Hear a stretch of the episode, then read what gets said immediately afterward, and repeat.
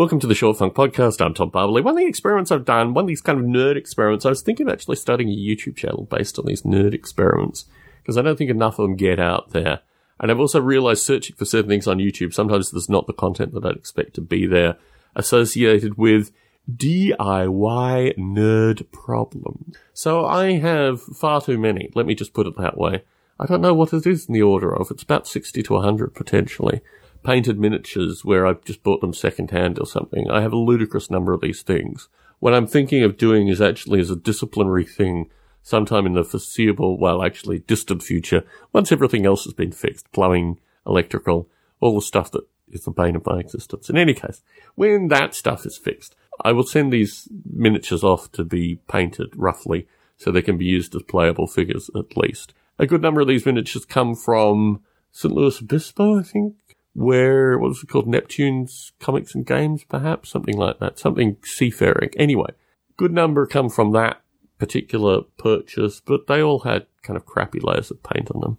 And what the general nerd wisdom is, is that you should apply Dettol. Now, Dettol is not sold in the US. You have to actually import it from the UK. And it is basically a disinfectant, a relatively strong disinfectant that you pour into water. I will not talk about my experiences in Malaysia using Dettol on my body.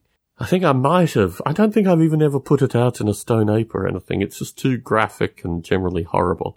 But let's put it this way. If you apply Dettol to your body, eh, eh, if you apply it to large portions of your body, you will have a kind of crab-like effect where you literally lose a layer of skin in a beautiful, like formed shell-like thing. Very similar to, you know, a crab losing its shell. Curious stuff. Anyway, so this thing has a very strong smell. You put it in a plastic container, you put the miniatures in, and you let the miniatures sit typically for a day. I'm letting them sit for two, three days. The first application of Dettol removed almost everything, but I still needed to scrub them and put on another application of Dettol. The smell is so strong, and I have actually received miniatures through eBay where they've had this strong Dettol smell on them. I'm going to probably have to soak these miniatures in water for two weeks or so following, changing the water regularly, because Dettol has a strong smell. And having received miniatures with smell already applied, I'm very mindful that I don't want to have a series of miniatures that just stink like Dettol for a long period of time. It's made me realize that I have too many of these things. Like, I've always known that. Most of them are in the attic. And now the ones that aren't in the attic, I just realize like, what are these things actually? Like, are they tokens of a time past? I think they are that. Can they be used practically? We'll have to wait and see. Certainly with the After Hours Dungeons and Dragons group, there is an ability to play games and do these kind of things.